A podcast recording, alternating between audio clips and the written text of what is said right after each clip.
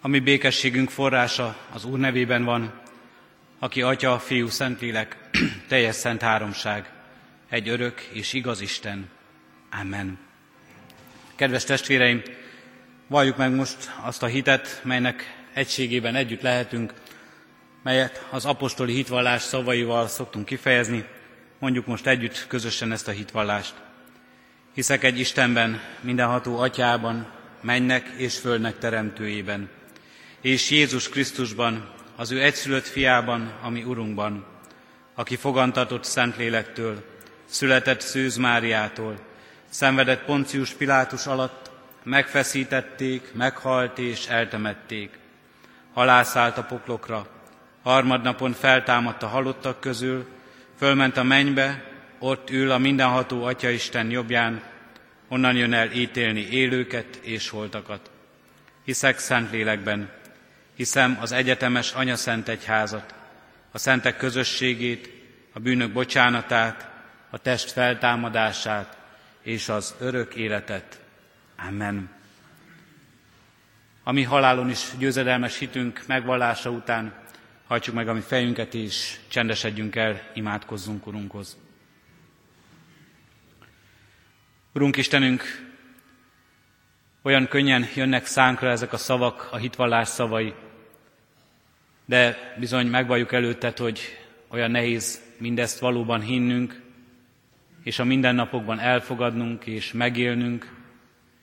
Olyan könnyen értjük a szavakat, a szavaknak jelentését, Urunk Istenünk, de olyan nehéz nekünk belátással lennünk, és elfogadnunk e szavak mögött az igazságot, hogy valóban élő hittel hozzád kössük életünket, és a Te kezedbe helyezzük azt. Olyan könnyen valljuk meg, Urunk Istenünk, hogy Tiéd minden hatalom menjen és földön, hogy Te Ura vagy mindeneknek, hogy fiadban Jézus Krisztusban értünk szenvedtél, haltál meg, feltámadtál és örök élettel ajándékozol meg minket. Olyan könnyen valljuk, Urunk, és értjük is a szentek egyességét, hogy közösségben állunk most előtted, hogy ebben a közösségben testvérek vagyunk, de olyan nehéz nekünk, Urunk Istenünk, elfogadni mindezt. Valóban elfogadni, megélni és rád bízni, hogy tiéd minden hatalom, és valóban nincs olyan hatalom, amit te lenne győzhetnél. Elfogadni, megélni és rád bízni életünket, hogy te vagy a mi megváltunk, aki megszabadítasz minket, megszabadítasz a bűntől, a bűn következményétől, az ítélettől, megváltod életünket, és megajándékozol az üdvösséggel. Olyan könnyű mondani a szavakat a feltámadásról, de olyan nehéz nekünk hinni, Urunk, hogy van feltámadása szeretteinknek, van feltámadása a mi életünknek, és van örök életünk, melyet Te adsz nekünk. És olyan könnyű nekünk, Urunk, vallani a szentek egyességében a közösséget egymással, de olyan nehéz nekünk, Urunk, megélni, hogy elfogadjuk valóban a másikat, és rá, mint testvére tekintsünk, sőt, mint testvért fogadjuk el, és valóban tudjunk sírni a sírókkal, és örülni az örvendezőkkel. Kérünk hát, Urunk, Istenünk imádságunkban, küld el szent lelkedet közénk, és valóban teremts közösséget veled, és egymással most ebben az órában, és életünk minden idejében. Amen. Kedves testvéreim, hallgassátok meg Isten igéjét, amelyet szent lelke segítségül hívásával hirdetni kívánok közöttetek, úgy, amint írva található református bibliolvasó rendünk szerint erre a hétre rendelt Zsoltárunkból, a 68. Zsoltár 20. és 21. verseiben eképpen. Áldott az Úr, napról napra gondot visel rólunk szabadító Istenünk.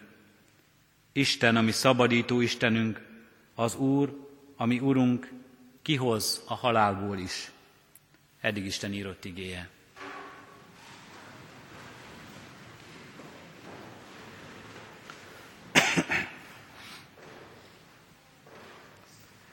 Kedves testvérek, heti Zsoltárunk elég egyértelmű bizonyságtétel.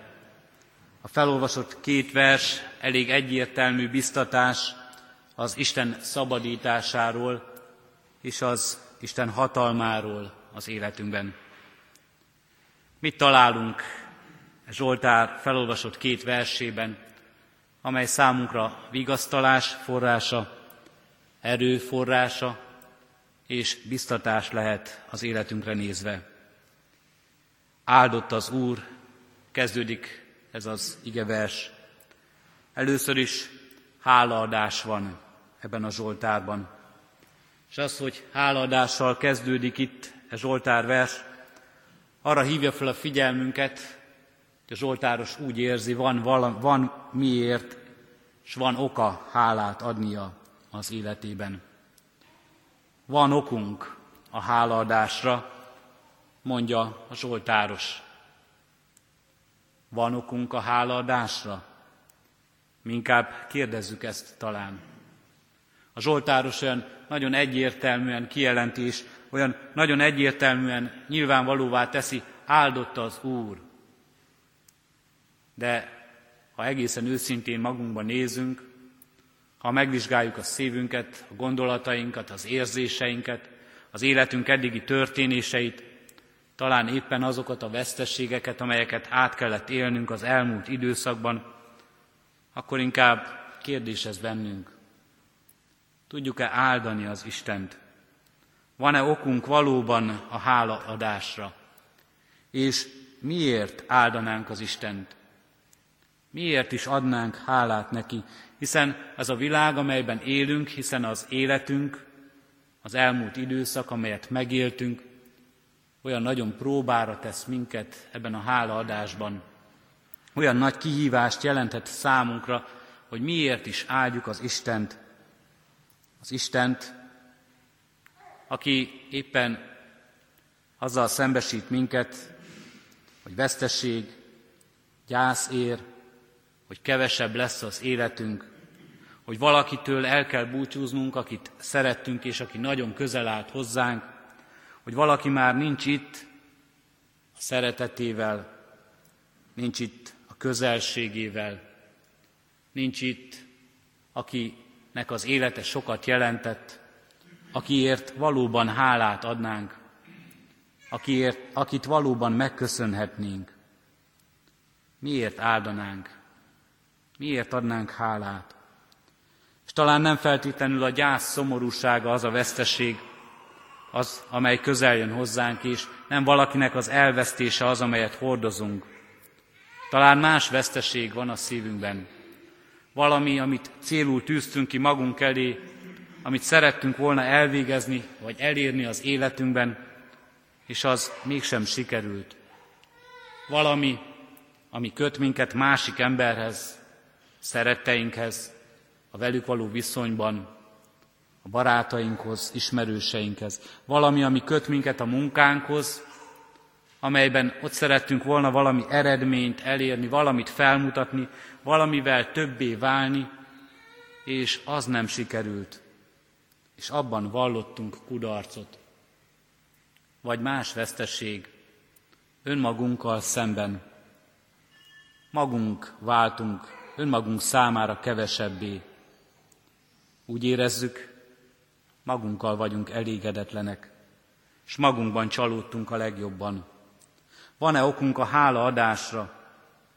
Kérdezzük ezt inkább mi, mint hogy állítanánk, de a Zsoltáros mégis olyan nagyon határozott, és olyan nagyon egyértelmű ebben áldott az Úr, áldott az Isten.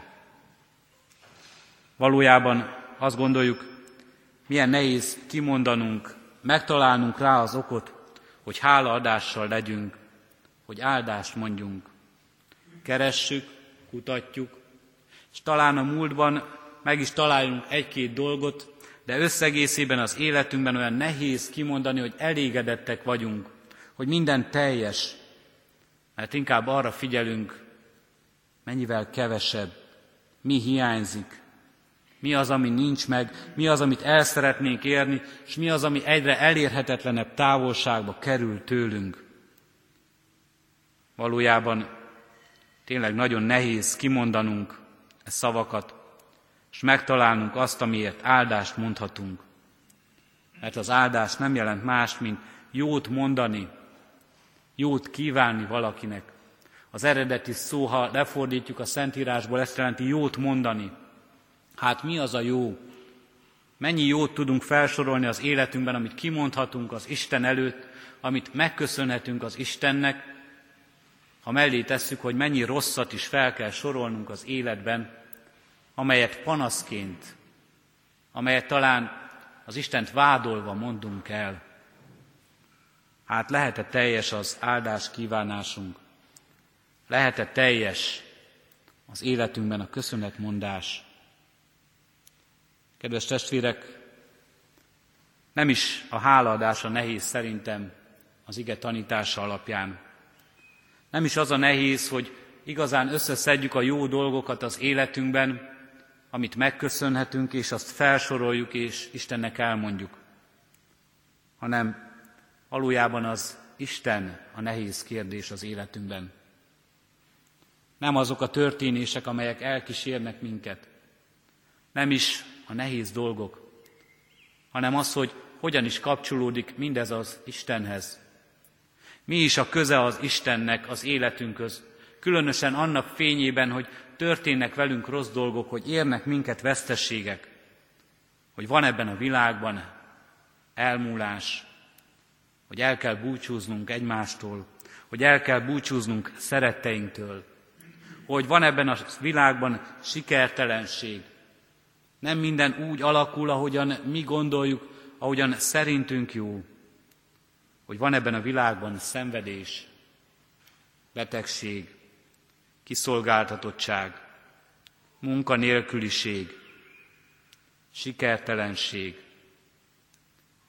hogy van ebben a világban üldöztetés, van ebben a világban egy gyengeség, és mi köze van akkor ehhez a világhoz az Istennek, ha ezzel szembesülünk.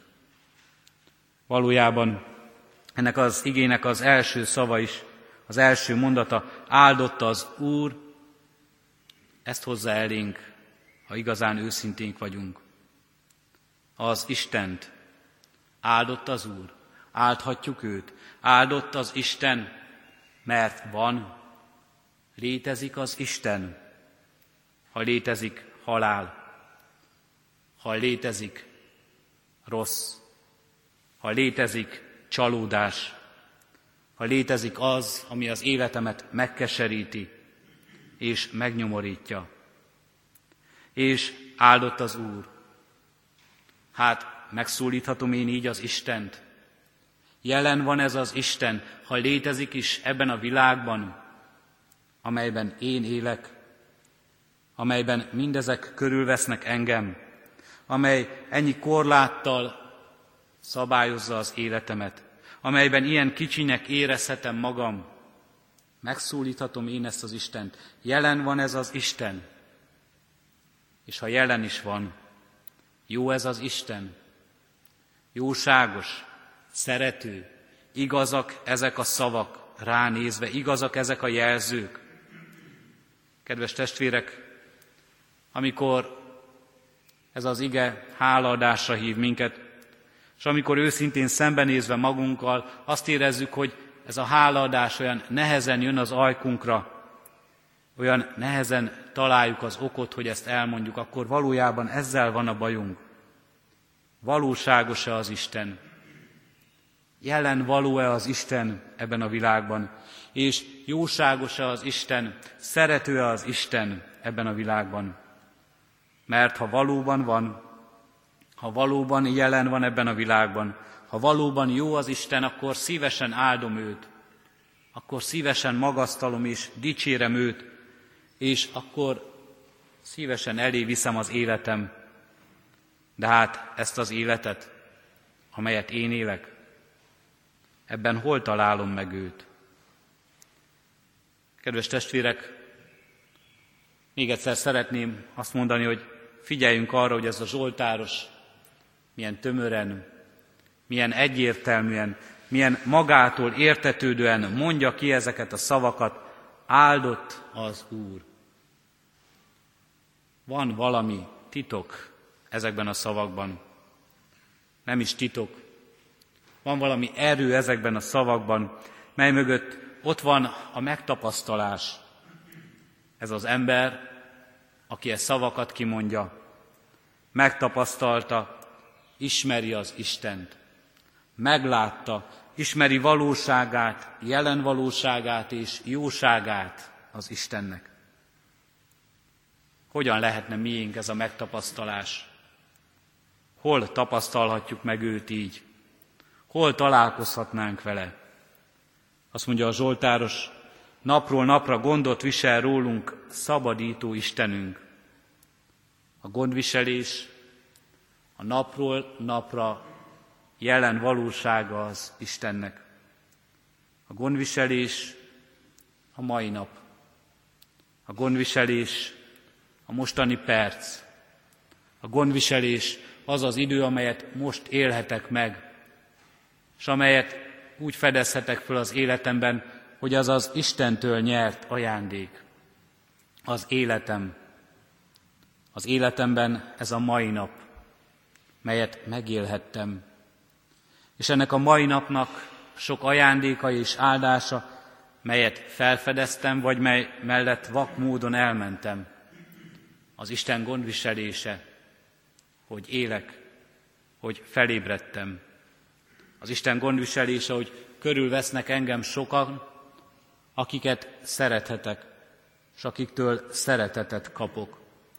Az Isten gondviselése, hogy mozognak tagjaim, az Isten gondviselése, hogy gondolhatok rá, hogy gondolhatok másokra, az Isten gondviselésének kegyelme, ez a jelen valóság, melyben ott lehet a holnap terve, a jövendő terve, melyben ott lehetek, és ott állhatok az Isten előtt, mint ember.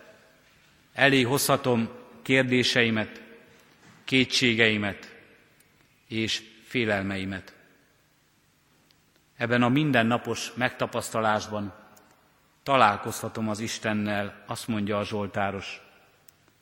Áldott az Úr, napról napra gondot visel rólunk. Olyan monoton dolog ez, és valójában megvallhatjuk, ez a napról napra azt jelenti az életünkben, hogy észre sem vesszük abban az Istent. Mert olyan természetessé válnak ezek a napok. Természetessé válik, hogy egyik követi a másikat. Természetessé válik, hogy felébredünk. Természetessé válik, hogy mozognak tagjaink. Természetessé válik, hogy ott van mellettünk az, akit szeretünk.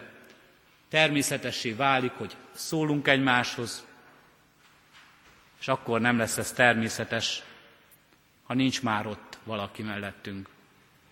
Akkor nem lesz ez természetes, ha nem mozdulnak meg azok a tagok. Akkor nem lesz ez természetes, ha valaki nem ébred már fel. És akkor kérdezzük az Istent, Istenem, valóban vagy? Istenem, valóban jelen vagy? Istenem, valóban jóságos vagy? De az ige arra hív minket, hogy a napról napról gondviselésben kérdezzük, vagy találkozunk az Istennel akkor is, amikor mindez olyan természetes. És mondjuk akkor is áldott az Úr, mert nem természetes, hogy felébredtem, mert az ő ajándéka ez. Mert nem természetes, hogy mozognak tagjaim, az ő ajándéka ez. Mert nem természetes, hogy erre a napra indulhatok, gondolhatok a dolgaimmal, végezhetem a munkámat, mert az ő ajándéka ez mert nem természetes, hogy az, akit szeretek, itt van mellettem, itt ül, és ő is ébred, mert az Úr ajándéka ez. Igen, ebben láthatom és felismerhetem, erről szól a Zsoltár, hogy Isten van, Isten jelen van, és Isten jóságos. És tovább visz minket a Zsoltáros ebben a gondolkodásban, hol és mi módon tapasztalhatjuk meg még Istent. Isten, ami szabadító Istenünk, az Úr, ami Urunk, kihoz a halálból is. Ez már nem a mindennapos gondviselésről szól. Ez már nem a mindennapok természetes történéséről szól az életünkben. A szabadítás mindig ahhoz kötődik, ami nem a jó, ami nem a szép, és nem az örömteli dolog, hiszen attól senki sem akar megszabadulni. De a Zsoltáros éppen azt mondja, az Úr, ami Istenünk, szabadító Istenünk, és ezzel azt mondja ki, hogy az Istent meg lehet tapasztalni a nehézségben is. Az Isten megtapasztalható, mert jelen van a nehézségekben, a gyászban, a szomorúságban, a vesztességben. Az Isten megtapasztalható, mert jelen van a szorult helyzetekben, ahonnan csak szabadulni szeretne az ember, amit és amivel nem akar találkozni az életében. Sőt, azt mondja, kihoz a halálból is az Isten. A legnagyobb szorultságból, a legnagyobb nehézségből, mert az Isten jelen van ott is. Ott, amire, ahol, és amivel mi úgy gondolunk, hogy ott már mi sem vagyunk jelen. Ott már mi sem élünk. És oda már mi sem tudjuk elkísérni szeretteinket. Isten ott is jelen van, és szabadító Úr ő, és megajándékoz minket ott is, jelenlétén keresztül áldásával és az élet ajándékával. Az Isten itt is megtapasztalható. Az Istennel itt is lehet találkozni.